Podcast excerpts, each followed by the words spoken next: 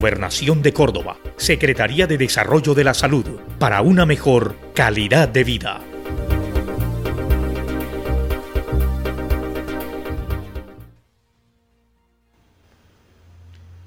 Sean todos bienvenidos a Ahora Más Salud, componente del Plan de Intervenciones Colectivas PIC de la Secretaría de Desarrollo de la Salud y la Gobernación de Córdoba. Este espacio es producido, realizado y difundido por la empresa Link Comunicaciones. A través de Ahora Más Vida nos concentraremos todas las tardes para hablar de temas relacionados con la salud, especialmente sobre la pandemia del COVID-19 que nos ha golpeado a todos y que sigue siendo una gran amenaza para la vida de las personas. Los acompañamos Manuel Martínez Ariz en la parte técnica y en la conducción del espacio, Carlos Durango y quien les habla Francisco Martínez Ferreira. Hoy es martes 8 de septiembre de 2020 y nuestra frase de apertura dice, la salud física y psicológica es uno de los bienes más preciados que podemos tener en la vida. Vamos a repetirla. La salud física y psicológica es uno de los bienes más preciados que podemos tener en la vida.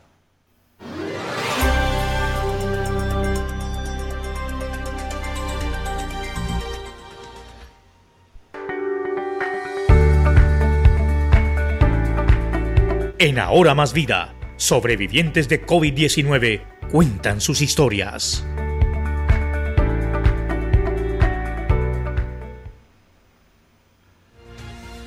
Sobre el coronavirus se han tejido muchas teorías alrededor de su existencia. Algunos inclusive han advertido sobre posibles conspiraciones, eh, potencias mundiales con fines armamentísticos, económicos o políticos. También se ha dicho que se puede tratar de una estratagema de la industria farmacéutica para obtener billonarias ganancias y los más fanáticos se han lanzado a teorizar sobre el fin del mundo, el pago de la humanidad por sus pecados más oscuros. Pero lo cierto, lo real, lo verídico hoy es que el coronavirus o COVID-19 existe y que ha contagiado a más de 27 millones de personas en el mundo y matado a más de 890 mil. En Colombia son casi 680 mil personas afectadas y unos 21.700 fallecidos. Para el caso de nuestro departamento de Córdoba, aunque las estadísticas muestran una leve mejoría, el panorama sigue siendo crítico y perturbador, pues en total se han infectado más de 21.000 personas y la cifra de muertes está cercano a los 1.500. Por ello, las autoridades siguen insistiendo en la necesidad del autocuidado, de la conciencia individual, pues esta es una enfermedad de rápida transmisión y lo, lo, que la hace más peligrosa es precisamente su forma de contagio, el cual, de acuerdo a parámetros científicos, se produce por el contacto con una persona u objetos contaminados. Las personas somos seres sociables por naturaleza y eso hace exponencialmente peligrosa la propagación de esta enfermedad de allí las medidas de confinamiento y cuarentena decretadas por el Gobierno Nacional y los constantes mensajes de lavado de manos, uso de tapabocas, distanciamiento social, así como observar rigurosos protocolos de bioseguridad al salir y al entrar de la casa o de establecimientos de comercio y empresas en general. No cabe duda que la vida nos cambió. La pandemia nos condujo a otra manera de interrelacionarnos, de trabajar, en definitiva, de llevar la vida. Por eso, eh, no es entendible que a estas alturas de la catástrofe humanitaria más grande de la humanidad, o más grande de la historia reciente, existan personas que actúen de manera irresponsable, que hagan reuniones y celebraciones sin las medidas de protección adecuadas, poniendo en riesgo, en riesgo sus vidas y las vidas de sus seres queridos.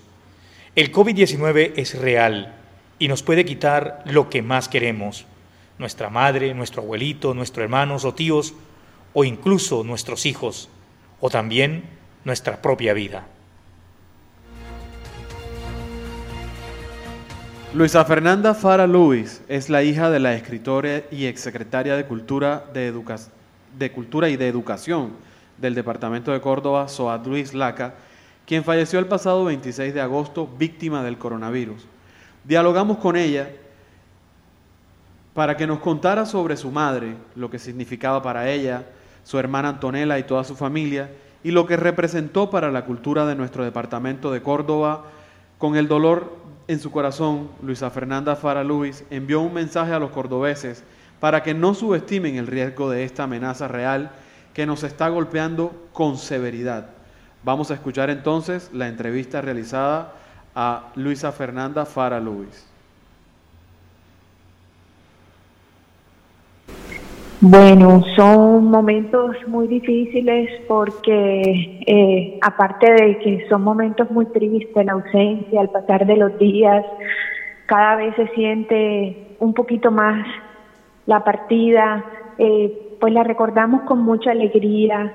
Ha habido tantos homenajes, tantas, tantos escritos, tantas palabras, tantos poemas, eh, tantas canciones eh, muy difíciles y bueno, los días que anteriormente pues pasamos en casa, que, que la verdad también fueron unas circunstancias difíciles porque nos vio a todos en la familia, ella vivía conmigo y fuimos víctimas de, de la enfermedad en, en, familia.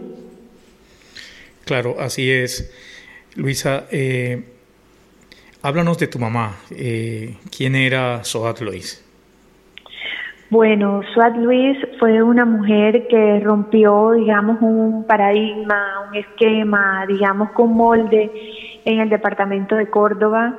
Fue una mujer que se decidió a escribir y, a, escribir poesía, cuentos, letras, libros, cuando en un momento todavía de, de nuestra vida o de nuestra comunidad no era bien visto ni digamos que era lo, lo más normal. Y se superó ella misma, era bachiller, eh, no tuvo más estudios, pues eh, su situación en el momento tuvo que hacerse cargo de sus, de sus hermanos y finalmente le tocó pues seguir la vida eh, pendiente de otros, educando a otros y ella siguió adelante solamente con el bachillerato. Pero eso no fue obstáculo para superarse a sí misma y lograr eh, publicar varios libros, entre ellos eh, tuvo razones de peso, Los Caprichos de Dios, que fue una leyenda, un cuento para niños hermoso, La Lío y otras mujeres posteriormente, eh, luego tuvo la inmigración árabe en los valles del Sino y San Jorge. Ella siempre luchó mucho por mantener la vigencia de, de los árabes y, la influencia que hemos tenido nosotros tanto en Córdoba como, como en el Caribe colombiano de los árabes, ¿no? Por nuestra ascendencia. Entonces, eh, fue muy grato eh, rompió muchos esquemas en este sentido, una mujer que fue, como lo dijiste, secretaria de Educación, fue secretaria de Cultura, fue la primera secretaria de Cultura que tuvo el departamento, anteriormente fue, era directora de Cultura, cuando no existía una Secretaría de Cultura, también fue miembro de la Academia de Historia del departamento, eh, acompañó a los, a los eh, literatos del departamento y los más representativos escritores, como José Luis Garcés, como el Chema Vercara, como el Goyo, como, como hay eh, muchísimos más que han representado eh, también al departamento de Córdoba y bueno, fue, fue reconocida en ese sentido.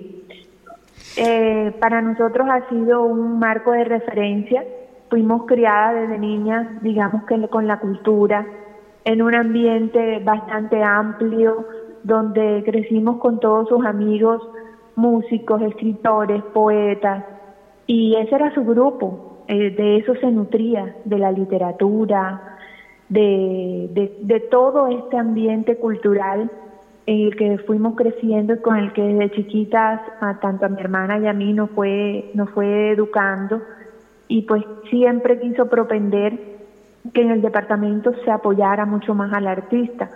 Ese fue en verdad su verdadero legado, más que sus libros, más que sus letras, estuvo siempre promoviendo los artistas del departamento de un modo u otro porque sabía en carne propia lo difícil que era emerger en este en este caminar eh, es la diferencia, pero en todo el país han vivido fiestas, han habido muchísimas.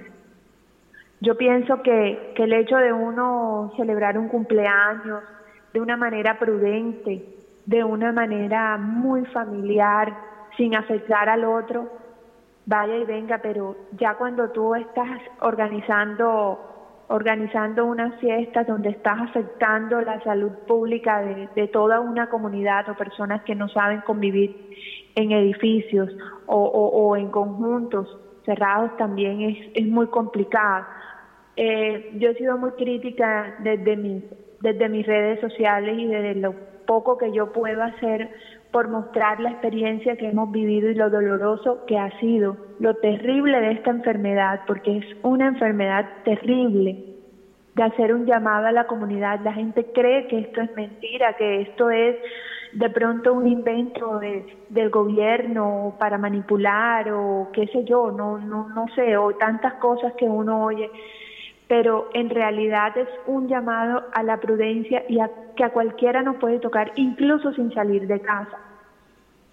Entonces hay que cuidarnos.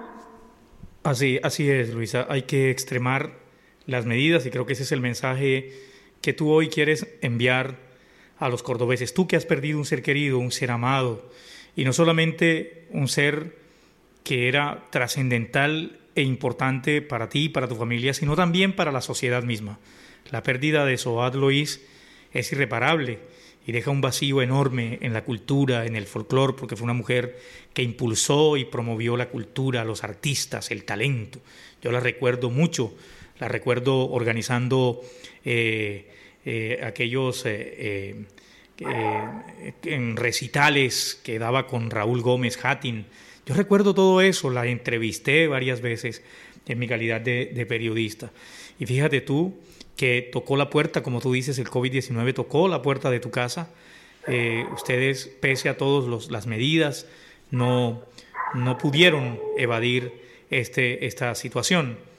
Ahora, ¿qué se queda para esas personas que de manera irresponsable están actuando y están también llevándole de pronto a un ser querido, a su mamá, a su abuelito, a su hermano, a alguien, están llevándole el COVID, porque hay gente que es asintomática, pero se puede transmitirle la enfermedad a alguien que no lo es y que puede causarle incluso la muerte, como en el caso de tu mamá.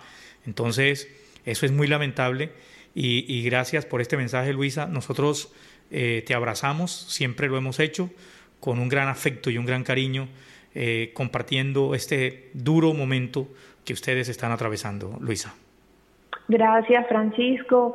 Y ojalá, eh, yo recién coloqué un Twitter eh, que las personas a veces dicen, no, es que nadie aprende en camisa ajena. Sí se aprende, sí se aprende en camisa ajena. Uno sí aprende de lo que le pasa al otro porque uno ve y del otro tú puedes evitar, puedes evitar que a ti te, que a ti te sucedan muchas cosas. Entonces, hasta donde tú puedas, cuidarte, cuidarte. Esta, ya, ya el mensaje es claro. El gobierno ha hecho lo que pudo, pero ya nos toca autorregularnos y, y duele mucho, duele mucho cuando suceden estas situaciones. Una UCI es terrible.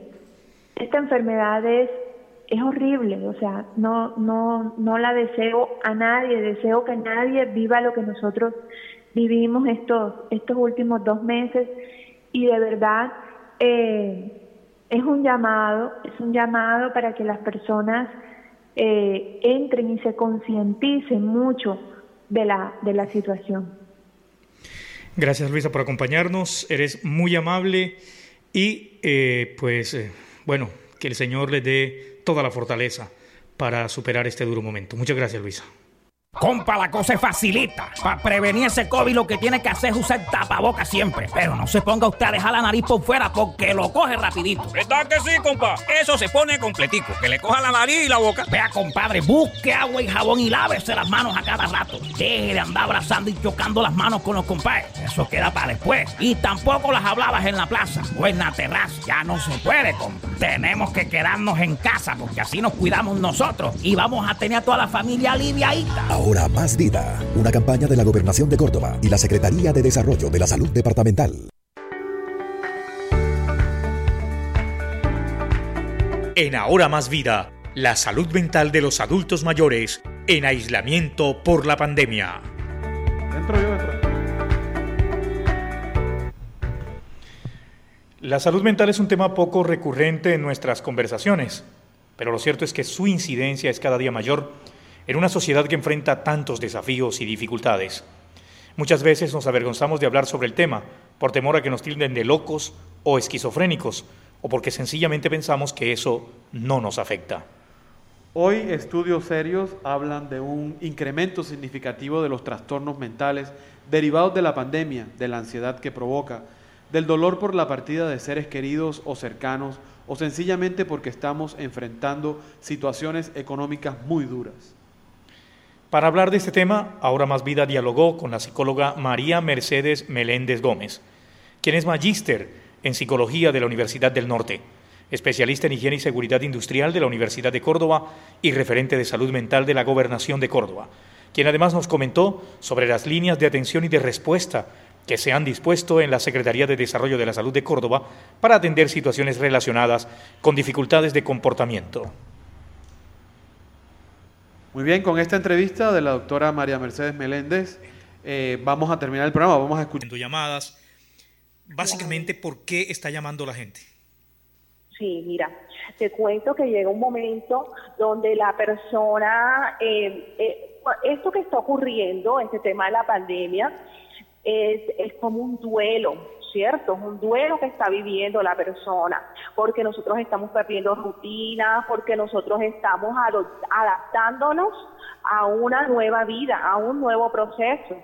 Entonces, básicamente, dentro de lo que nosotros encontramos es, eh, es precisamente esa esa ansiedad a cuándo llega nuevamente la normalidad, cuándo voy a volver a salir, cuándo voy a volver a trabajar, porque a los seres humanos eh, nos interesa sentirnos productivos, ¿cierto?